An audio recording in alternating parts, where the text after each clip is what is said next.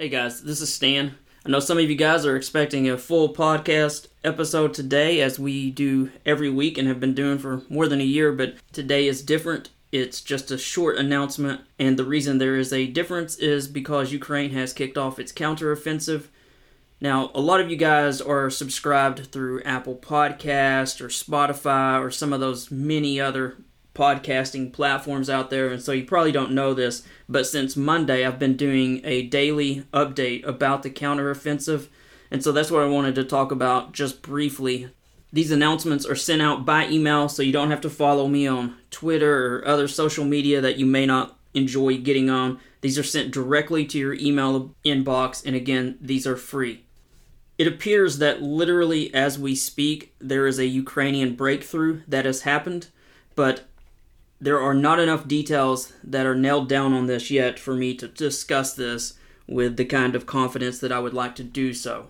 So I'm going to put out another breaking news update regarding the counteroffensive later today, but that will be by email. And in order to get that, you need to go to my Substack page. So to go there, just put in stanrmitchell.substack.com. Again, that's stanrmitchell.substack.com or you can just Google The View from the Front by Stan R. Mitchell, or depending on the podcast platform you are listening to me from, you can scroll down, click episode notes, and click episode website. That should get you there as well, depending on which platform you are listening to me from. What my plans are from here on out, as long as this counteroffensive is happening and as, as long as it's active and moving as quickly as it is, is that I will probably do a daily email if not twice a day. There's been once or twice this week where I nearly put out two in a day. It will depend on, again, how much is happening, but I want to keep you guys as informed on this issue as I can, and this is something that I have been following very, very closely just for my own personal reasons. I obviously care a lot about what's happening in Ukraine, and I've covered it in as much detail as possible since the war started more than a year ago.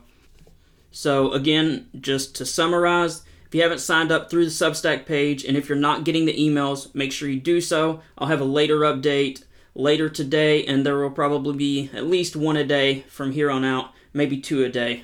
Thanks so much for all your support, guys, and share the news. If you've got friends who are interested in this, it's going to be hard to find good news about the counteroffensives. The media is already starting to kind of move away from it because so far there hasn't been the kind of big news that they can easily discuss.